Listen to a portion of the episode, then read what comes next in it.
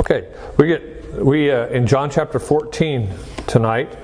Continue uh, our study uh, through the I ams of the Scripture, uh, particularly the Gospel of John, where John has written down uh, statements of Jesus, and where Jesus says, "I am." And is that what you have? No, we have 11. It should be John chapter 14. Change that on your. Uh, I wonder. What, no, that's last week's. So that didn't get changed. On your outline, put your reference is John 14, 1 through 6. Okay? Oh, we have a typo.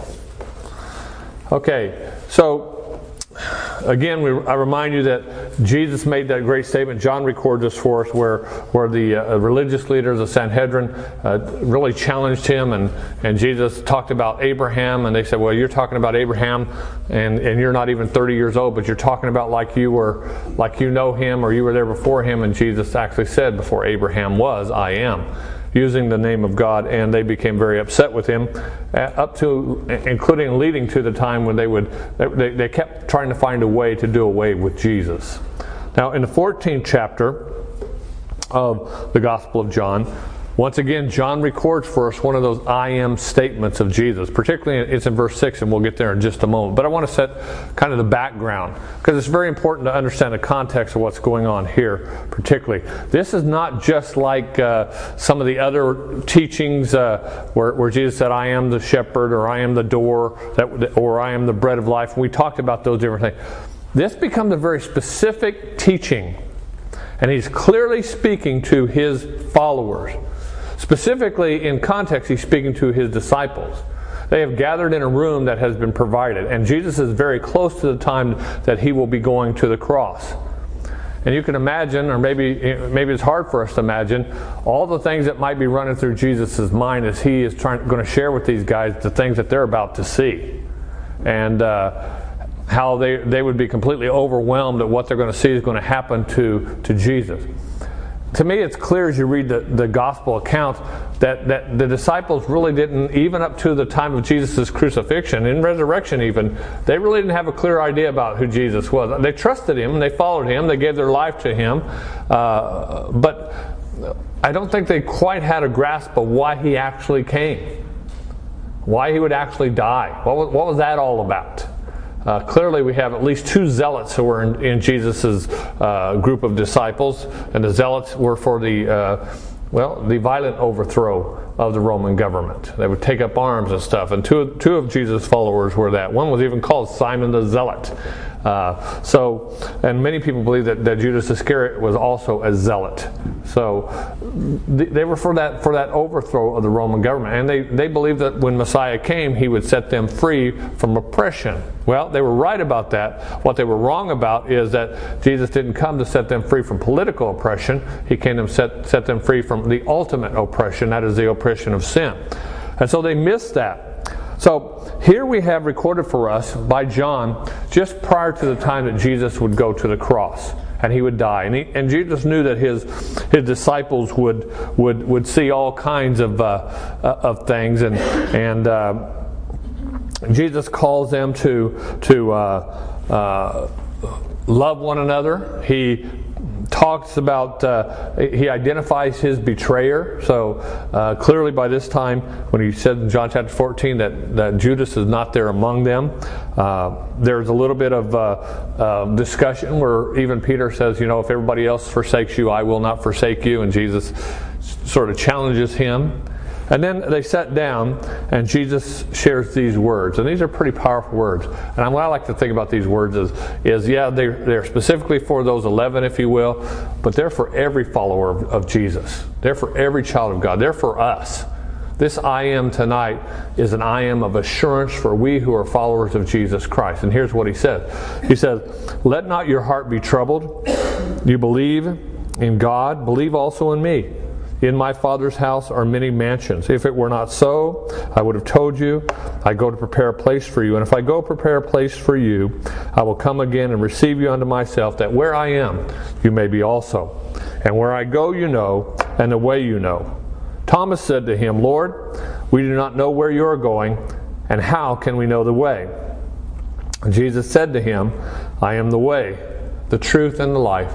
No one can come to the Father except by me. And it goes on. The discussion doesn't just end there because one of the disciples again said, uh, it was Philip said, uh, Well, Lord, if you just show us the Father, then we, that would satisfy us. We'd know everything's okay. And then Jesus' response was, Have I been with you so long that you don't know if you've seen me? You've seen the Father. So you can see there's a lot of confusion in that room. And even these men who had spent three years, uh, some, some preachers say in the most intense seminary class that anybody's ever been in, and saw all the things that Jesus did, even up to the end of his physical life here upon the earth, uh, his disciples did not quite understand him. They did not even understand why he had come. It was not in their mind how this could how this could fulfill the promise of him being the Messiah. By the way, it's still very confusing to the world today when we talk about Jesus who died for our sin and, and who rose from the dead, and they look at you like you have a third eye. They don't get it. And to us, it's the most wonderful message in the world. We're so grateful to, to God for what Jesus did, and, and, and, and, it, and it makes sense to us. I don't know that we can, full, we can even fully explain it, but it makes sense to us, and we're grateful for it. But the world doesn't get it. and the disciples did not get it in this time either. Matter of fact, when Jesus went to the cross, what happened to all the disciples? Well, it's recorded for us that there was only one disciple that, that even went to the place of Jesus' crucifixion. All the rest of them scattered and they hid, including Peter. You remember Peter, who said, "Lord, I'll never deny you. I'll never, I'll never turn away from you." And yet he he did. He ran and he hid. Jesus is speaking into the heart of, of his followers, including us. And there are some key things because He is the I am that He wants us to know tonight. And I'm going to break this down and we'll talk about this tonight. The first thing that He wants us to know is because He is the I am that we can have true, peer, true peace. Uh, the Bible calls Jesus the Prince of Peace. Okay? Which means He is the Lord over peace. And by the way, peace is not necessarily an absence of conflict. I want you to hear that again. Peace is not necessarily an absence of conflict. It's, it's, it's a heart that rests in the one who holds all things in, in his hand. So Jesus says to his disciples, He says, Let not your heart be troubled. And he, because he knew that what they were about to see would cause great trouble in their heart. And then he makes this statement. He says, You believe in God, believe also in me. You trust God, trust in me also. You're about to see some things that are going to shake the foundation of everything that you've seen for the last three years. And it's going to bring you to a place of doubt. It's going to make you wonder if you threw if you threw your life away to follow me. It's going to make you wonder whether or not I am the Messiah himself. Now you can imagine. Put this in. Uh, these are real guys in a real world. So let's uh, suppose you have followed somebody that you really consider to be Messiah, and all of a sudden he's taken away and he's crucified.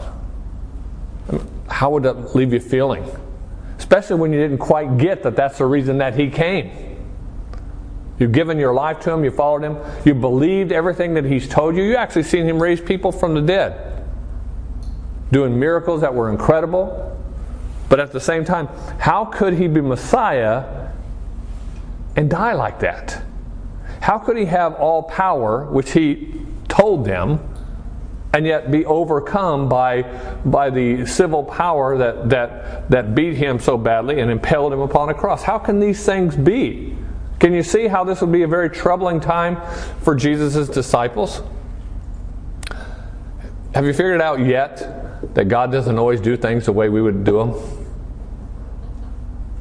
Have you ever thought about if you were God? I mean, you say, oh, Pastor, I would never think that. But have you ever thought about if you were God? to me, it'd be much more simpler just to say, okay, y'all are okay, boom. But that's not how he did it. You have the revelation of the immensity of sin when you look at Calvary. See, the, truth is that man, for the most part, makes little of sin. We've learned to rationalize it. We've learned to justify it. We put it in categories that where we feel self-righteous about it. And the, the, the reality of sin does not hit us like it ought to. And one thing that Calvary does is it brings us it, it brings us to that place where we realize that sin is is greater than we can imagine. And the cost of it is enormous. And when you think about a holy God, a righteous God, uh, dealing with sinful creatures, what could possibly bring us back to a place where we could be right with God again? That would certainly be a high price. And I remind you that when we think about Jesus going to the cross, you know, there are those who would, would, would want you to believe that Jesus is just one of many ways to get to the cross, and that's be coming up here in just a little bit in the message. But, but you know, if, if you really think about it, if there are many ways to God, then God would be a very cruel God. I mean, to put his son through what his son went through, if there are many ways to him, makes no sense at all. Actually, it makes him very cruel. The Bible says that Jesus died on the, on the cross for our sin because he loves us. Hebrews tells us without the shedding of that blood, there's no possibility of any forgiveness of sin. He carried our sin so that we might be made the righteousness of God. All these things are part of the plan of God.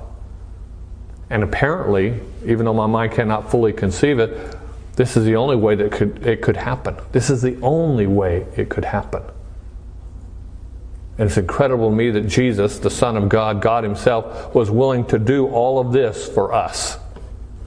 And to go through all this for us. But as we go through life and as we see even the, the horrors of, of, of this sin fallen world, Jesus would say to us, You believe in God, believe also in me. He says to the disciples, Believe in God, believe also in me. Trust me. Trust me as you see all this. Trust me as you go through all this. Trust me to be everything that I told you I am. I believe that's the message of Jesus. And when we trust Jesus in the midst of all the things that happen in this world, even some of the, the most ugly things that, that the world gets to see, when we trust Him, that's when peace comes upon us. Again, it's not absence of conflict. And it's not the absence of, of, of, of necessarily bad things or horrible things or cruelty and all the things we see in the world. You, know, at times you just wonder when everything's going to explode or implode, one of those two things. And it's very sad when you watch what's going on, and, and it, it almost makes you wonder if, there, if there's somebody behind all this. Somebody that's just trying to destroy any sense of, of, of decency in, in, our, in our communities and, and in our country. Uh, someone that's behind the scenes pitting people against each other, whether it be on the basis of race or, or stature or standing or, or jobs that, uh, uh, uh, uh that people have. Could there be somebody behind it? And my answer would be yeah, there's somebody behind it. And Paul tells us that we don't wrestle with flesh and blood, but with principalities, but never be mistaken that those principalities and powers which are led by, by the enemy of your soul, he has no problem using flesh and blood, using people to bring to, to, to fulfill his diabolical uh, plan. He's about our destruction. Unfortunately, most of the world will listen to him instead of listening to the voice of God. And instead of people trusting Jesus, like he says, don't let your heart be troubled. Don't get carried away in trouble. Trust me, believe in me. And instead of people trusting him, we will try to fix it ourselves. But no human being has the answer for what's messing up our world and our country today. No human being. Not Mr. Obama, not Mr. Trump, not Mrs. Um, what's her name? Clinton. They don't. And, and it's, it, it's kind of unfortunate, I think, even for Christians to think that any one of those people could have the answers. That doesn't mean God can't use all those people. But the church needs to get back where we understand that our only, truly our only hope is in Jesus Christ. Because what if, what if it does all implode? What if it does all explode? And what if we're here for a while after that happens? Where are we going to find our security? Where are we going to find our peace? Where are we going to stand? It's just like these disciples. Where were they going to stand? On that Friday or Thursday, whatever you believe that it happened on, when Jesus went to the cross, he was gone in their mind. He was dead in their mind. Where were they going to go? And it's clear that they were in fear for their lives from the officials because they were hiding from them. And maybe some of the words that Jesus said echoed in their mind. Listen, If servants are not greater than their, than, than, their, than their master, if they kill me, they'll kill you. They reject me, they'll reject. So maybe those were echoing in their head too. Oh no, they've taken our master and they've killed him. We're next. You can see how that would play out in their minds. So where were they going to turn? How were how were they going to face that? And Jesus tried to give them his peace. Now, jumping ahead, even in the same gospel, maybe you'll remember that after, after the resurrection, the disciples were gathered in another room. You remember that?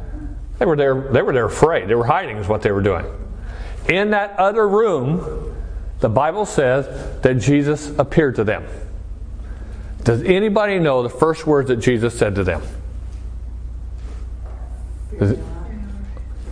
Well, fear not. There's even a little bit more of that. Is it, it, did he not say, Peace be unto you? His first words were words of from fear and a place of peace. And you remember that Thomas wasn't there that first week. And so Thomas didn't believe, and then the next time they gathered with Thomas, Jesus appeared there too. And again, he said, once again, as he appeared to him, My peace be unto you. My peace I give to you. If there's something that's desperately needed in our time and in our families, in our churches, and certainly in our country and this world, it's the peace of Christ. We desperately need that. And we need to understand what it is. Because if not, we will let, I can get a little bit of ring there.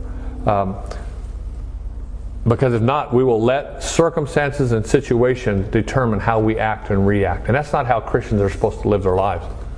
We're supposed to live our lives in response to who Jesus Christ is in us. Everybody understand that? How many of you find yourself at times, I do, find myself just merely reacting to a situation, a circumstance? Maybe someone who says something or does something that I don't like, and, and, and what comes out first of all for me is Tony. And what the world doesn't need is Tony coming out everywhere. What the world needs is, is, a, is a man that is led by the Holy Spirit of God so that when things happen, it is the very truth of God, the love of Christ, and the peace of God that flows out and through us. So Jesus offers to us, and Jesus, who is the great I am offers to all of his followers his peace. And that peace is found when we trust in him like we trust in God. All right, the second thing, look at verse 2 with me. After he, after he shares this one, trust me. Then look at what he says. In my Father's house are many mansions. If it were not so, I would have told you. And I go to prepare a place for you. Now, when I use this text sometimes in a memorial funeral service, you know, we love that. We know that when that person's gone, that God has has a place of eternal provision for those who are His father, followers. But lacking anything spe- spectacular happening tonight, we're not going to go to heaven right now. And I'm not sure that that was His intent completely when He talked to His disciples right there. Now, I'm sure that they were worried about dying Okay? But I see this as even bigger than just the promise of an eternal home. I see this as Jesus promising to his followers because he is the I am, complete provision. Now, here's what I mean by that Jesus tells them in eternity there's a place that's already prepared for them, or a place that he's going to go and prepare for them. Right? in my Father's house. Where my Father is, there are many mansions. I'm telling you this because, because I'm heading there and I'm going to prepare a place for you. So, what he's saying to his, his followers is, is ultimately, you're okay for eternity. Now, I want you to get this. Everyone in this room that is born again, here's, here's the promise of God. You are okay for eternity. You belong to Him and you are in His hands and you're okay. Now, in the midst of life and the troubles of life and the turmoil of life and even the ugliness of life, Jesus is trying to say to his disciples, and I think he's trying to say to us here, not just look to eternity and say, okay, heaven, I get that, but, but to know that, here's the point. If he provides for eternity, don't you believe He provides for today and tomorrow? If, he, if He's got eternity taken care of for us, if, it, if it's a guaranteed thing, if, if He thought enough in His love for us and His provision for us to provide eternity and to guarantee that, why do we doubt Him about today and about tomorrow? Who in here can, can, can promise much to anybody past, well, maybe past today? Certainly not for eternity. See, when I tell someone they can know that they have forgiveness of sin and eternal life, that's not my promise. And I would encourage you never to leave anybody thinking that you're the one that's promising or guaranteeing, because you can't do that. It's God's promise. And when we start, it's kind of like when we talked about creation this morning, and we thought about how big is your God? Is he a God who's able to speak out of nothing that which is that which exists? And is he a God who holds time and eternity in his hand? And it is funny to me, and I'm as guilty as anybody else, that I can trust God for eternity, and I do. But I have trouble trusting God for today and tomorrow, for my kids, for my grandkids, for His church. You know what I'm saying? Anybody struggle with that besides me? And I think that's what Jesus is trying to say to his disciples. Not just a, he's not just saying, okay, someday you're going to die, you're going to be damned. He's going to deal with he's going to deal with the fact that once it's over, they'll get to come in the next verse. But I think more than that, right here in this passage, he's saying, don't worry, don't be troubled. Why? Because I already have your eternity in my hand. And if I have your eternity in my hand, I have your today, and I have your tomorrow, and I have the rest of your life in my hand also. To me, that's an incredible truth that, that, that hit me in preparation for this. And, and to be honest with you, just brought me to a place of a little bit of shame. God, why can't I trust you for all those things? Why do I struggle with that? Although I do think it's a universal human condition, even of we Christians. We know we're saved, we know He's all powerful. I mean, we can, we can take the test and pass it, right? We know these things about God. But the application to get it off the page and into our life is where we struggle. And by the way, we're not alone in that struggle. I hope that encourages you. I believe that's part of the reason why He gave us the body of Christ why he gave us one another to encourage one another as we follow Christ.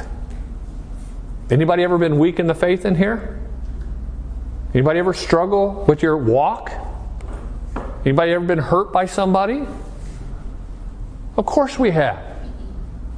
Part of the reason that the body has been given to us is that, that, that hopefully it's a place of healing. It's a place of encouragement. we know what the Word says. I'm always careful uh, to encourage people to be careful that we so easily throw a verse at somebody. Now, listen, I'm not saying that the Bible's not powerful, I believe it is. I'm certainly not saying that I don't believe the Bible has the answers because it certainly does. But sometimes we treat it as almost like some sort of uh, supernatural incantation that if you'll just if you'll just receive this verse, everything will be okay. But it's more than that. It's more than that. And I think Jesus is saying to us and to his disciples here in the second verse of the 14th chapter, I'm, I'm going to provide for you. Matter of fact, it's even more than Jesus is going to provide for us. It is that Jesus is our provision. So if they take everything away from us, Jesus is no less our provision. And I hope that we can get that. And I think that's what he was trying to say to his disciples here. I am your provision. So don't worry about tomorrow. Don't be filled with trouble. No matter what your eyes see, I got this. Let's go to the third thing that he says here in verse 3. He says this And if I go and prepare a place for you, I will come again and receive you unto myself, that where I am, there you may be also.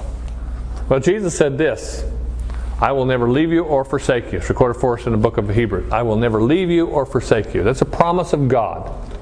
He will never leave us or forsake us. And that's not just in this world. Now we step beyond this world and we move into eternity. He says, If I go and prepare a place for you, and that if there is not a question of whether he will, he's already stated that he will. And there are some translations that would actually say, since, since I go and prepare a place for you, or because I go and prepare a place for you, I will come again and receive you unto myself, that where I am, you may be also. Isn't it comforting to know that He does have our eternity? Isn't it comforting to know that we are going to get to spend eternity with Him? You ever thought about heaven? Ever wonder what it's going to be like? Ever anybody has any loved ones in heaven? A lot of us do, don't we? We always wonder what they're seeing right now. What's it like for them right now? Here's what we know about heaven. Apart from everything else, it's a place that we get to be with Jesus. Apart from everything else. And it's funny that valuable things of this world begin to diminish when you're in His presence. I always like the thought of, you know, we think the most valuable thing on this earth is gold, and in, in heaven, gold is asphalt. We walk on it. So, you know, it, it's Jesus.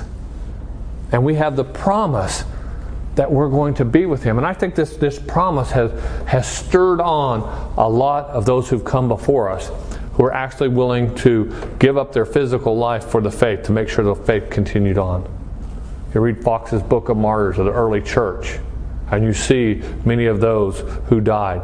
The book of Hebrews in the 11th chapter, where we have the great list of those of faith. And as it closes out that list of faith of people we actually know, from Abraham to David, and, and you know, the names that we know as we've read the Bible and stuff, then it moves into this little this category, if you will, of people with no names.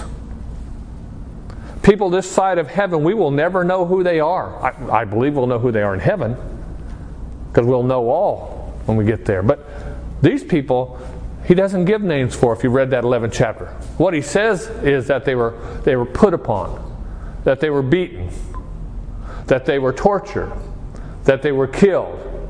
He says they were sawn in two. This is how he describes them.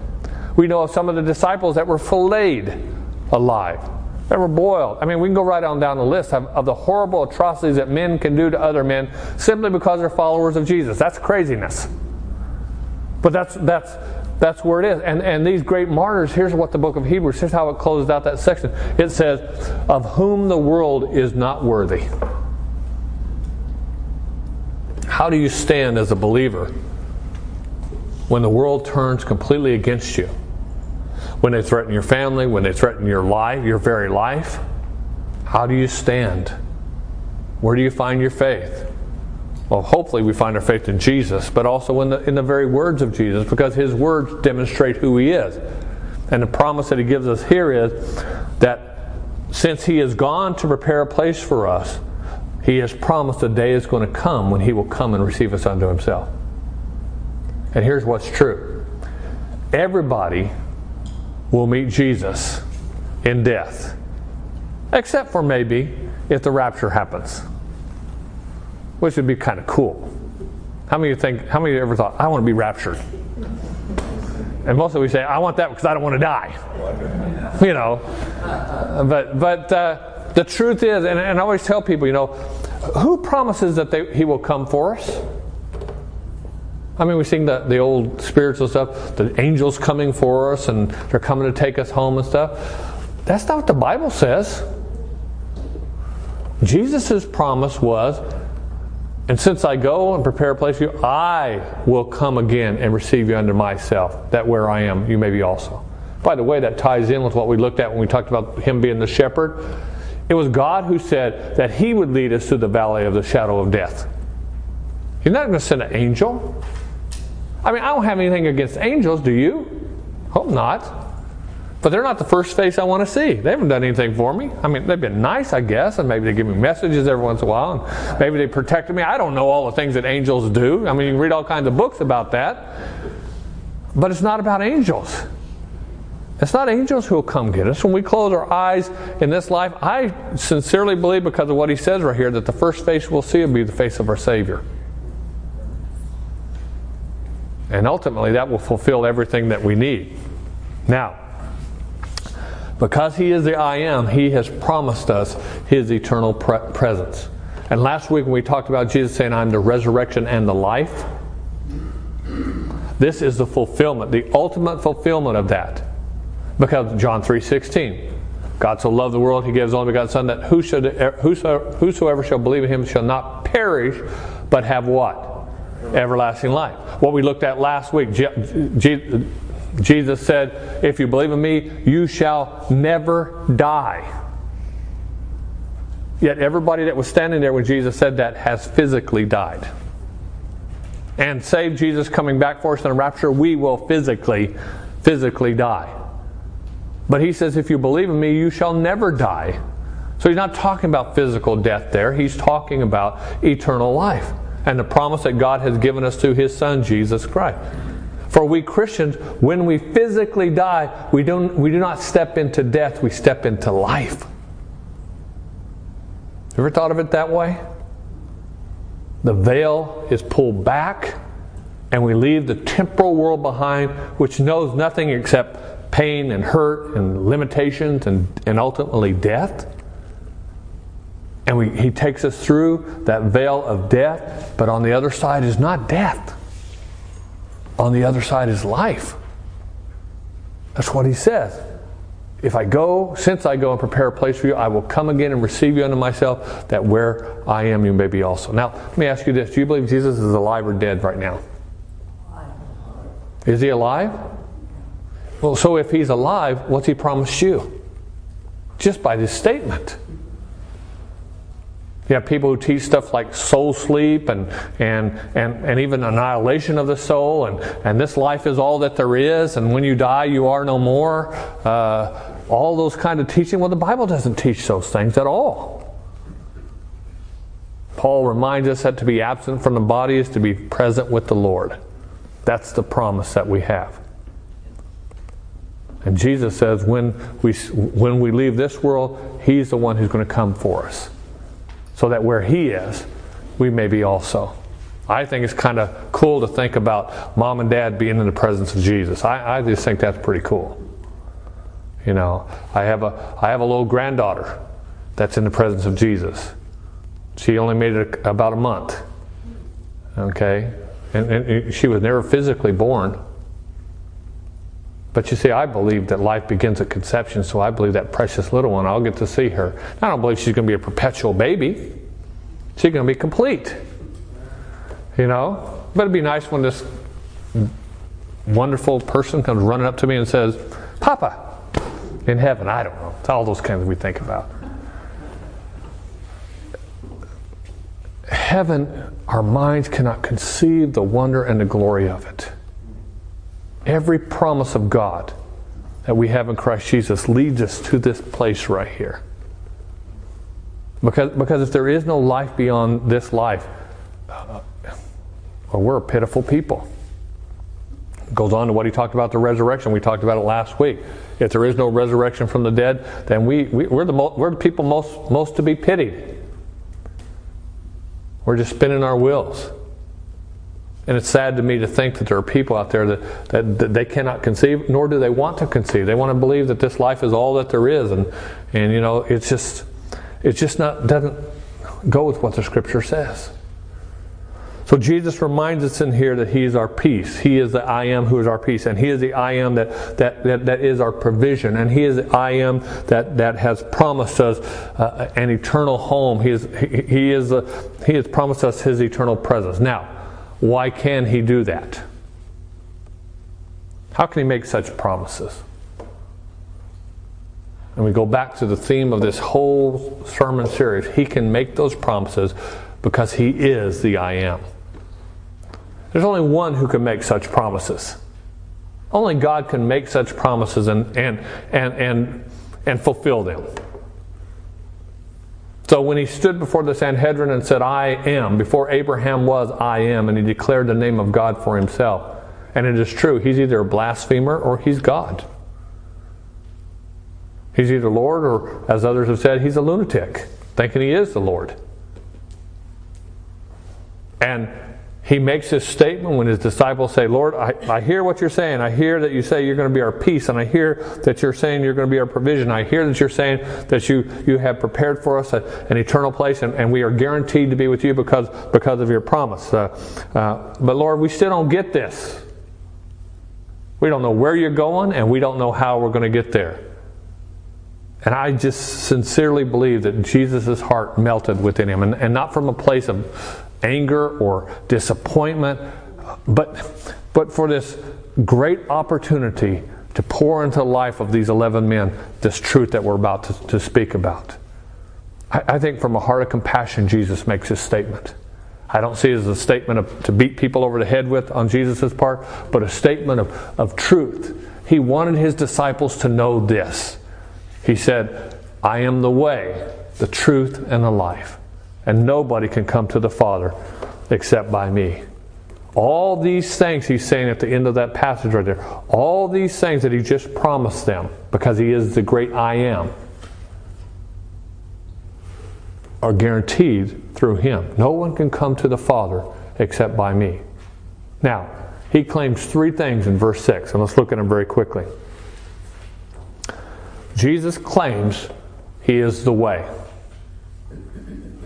You notice the verbiage that he chooses to use there. And by the way, he, he's talking about eternity here, folks.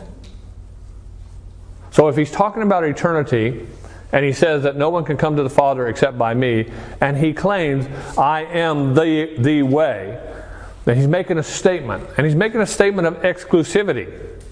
When he says, I am the way, he's actually saying there is no other way. He does not say in here, I am a way. He certainly does not say, I'm one of many ways.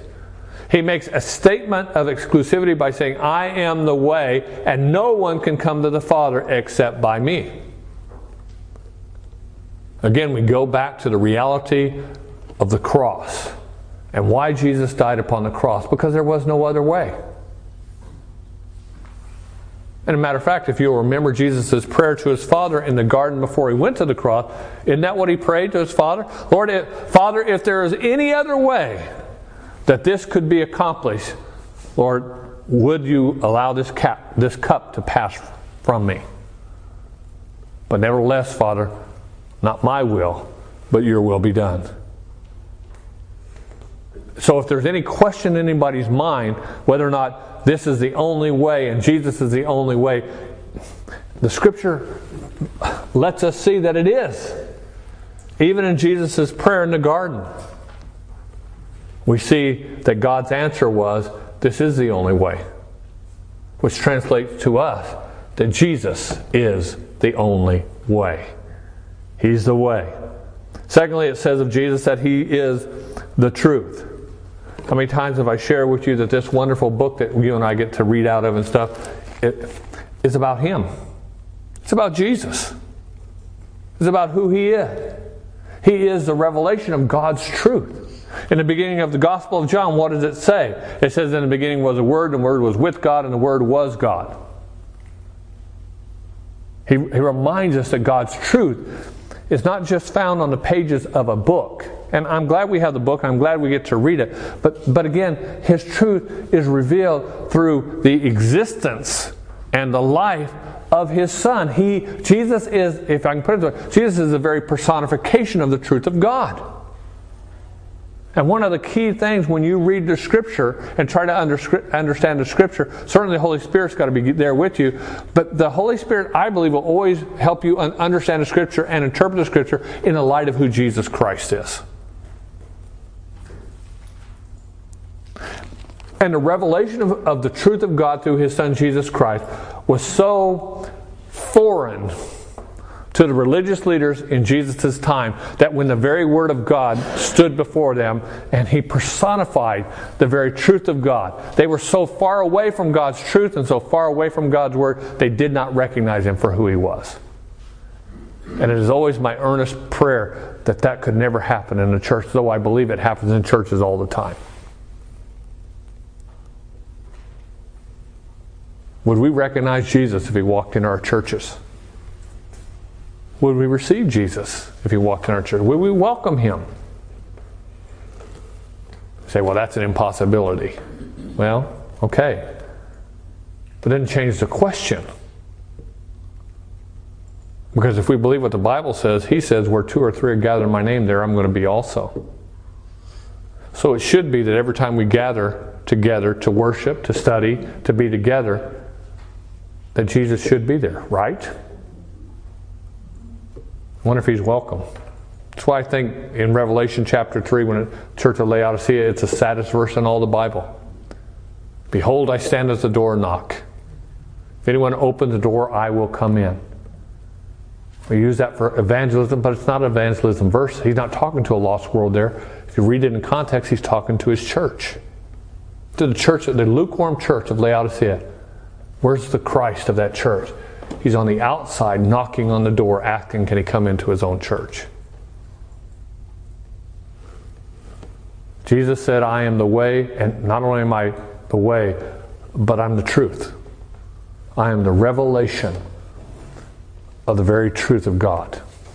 I am the personification of the Word of God. That's why John puts it that way. And then he says this I am the life. I love how he puts it because he doesn't just say, I give life. Jesus does not just infuse us with life, Jesus is our life. Why, why do you have eternal life? Because you have Jesus. If you don't have Jesus, you don't have life. He who has a son, First John, he who has a son what? Has life. He who does not have a son does not have life. That's pretty straightforward and simple. If we have the son, we have life. It's again not this idea of a Savior, a Messiah, sitting somewhere afar off and saying, Zap, you got life, zap, you got life, zap, you got life.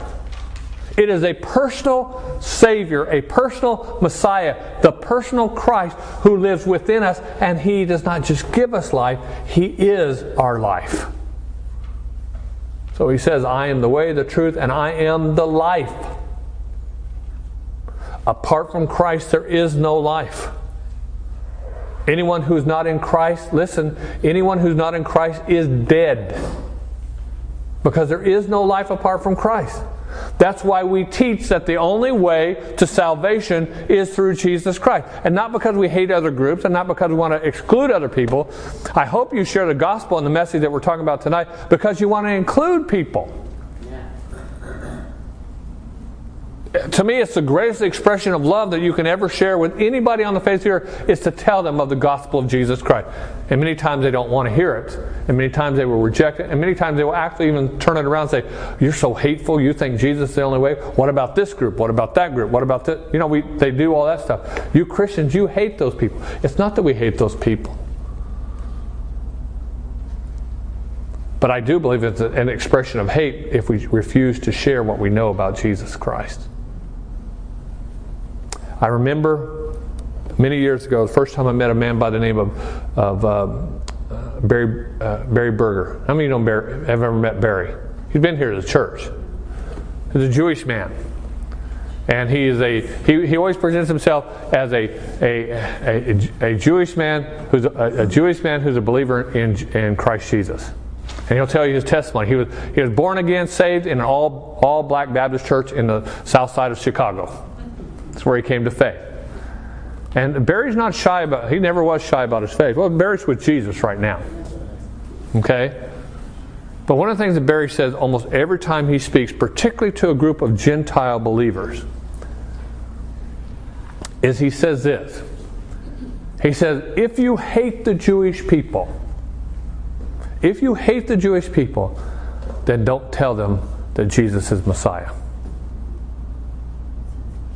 Just tell them they're okay because they have their own religion.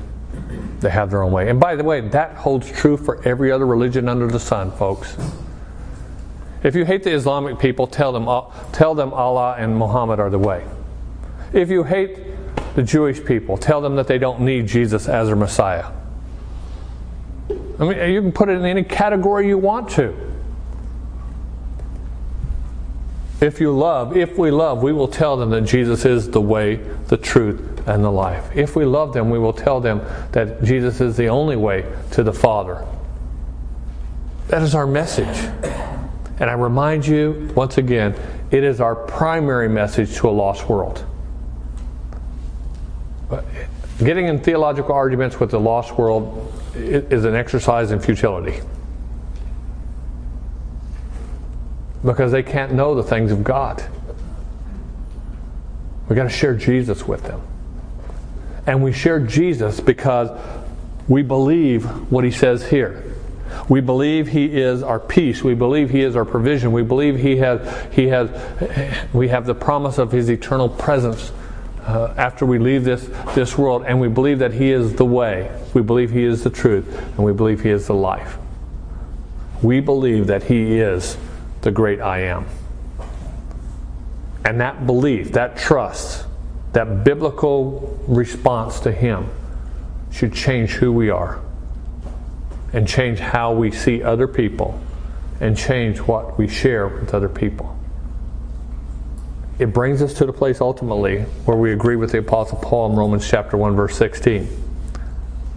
See, he so much believed this truth about Jesus that we're talking about, that he is a great I am, fulfilled in all these things, that he was willing to say, you know what, I believe this so much that there's, there's no way I'll ever be ashamed of the gospel of Jesus Christ because I do believe that it is the power of God and the salvation for the Jew first and then for the Gentile.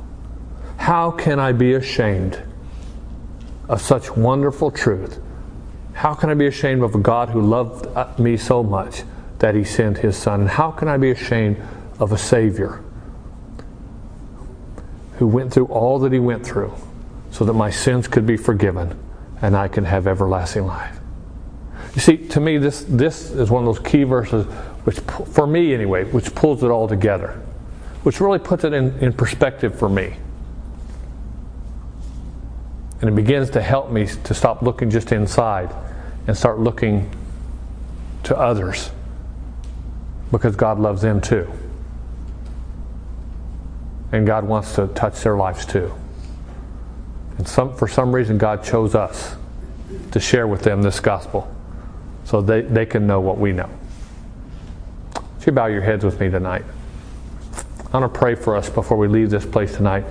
And just pray that we'll do what Jesus said in the first verse. We believe in God, let's believe in Jesus also. Let's don't walk as troubled people, but let's take this wonderful message that we have believed and received and we are secure in because it is His Word, and let's share it with people wherever God takes us. Father, I thank you for our time together tonight, for all that are gathered in this place, and, and again for the other groups that are meeting. I ask that, that, that you are working mightily in them and they are receiving what you have for them. Now, for this group, Lord, I pray and I believe that you've spoken to us through your word. And I believe that as we've gathered here, your Holy Spirit has spoken to our hearts, and I'm so grateful for that.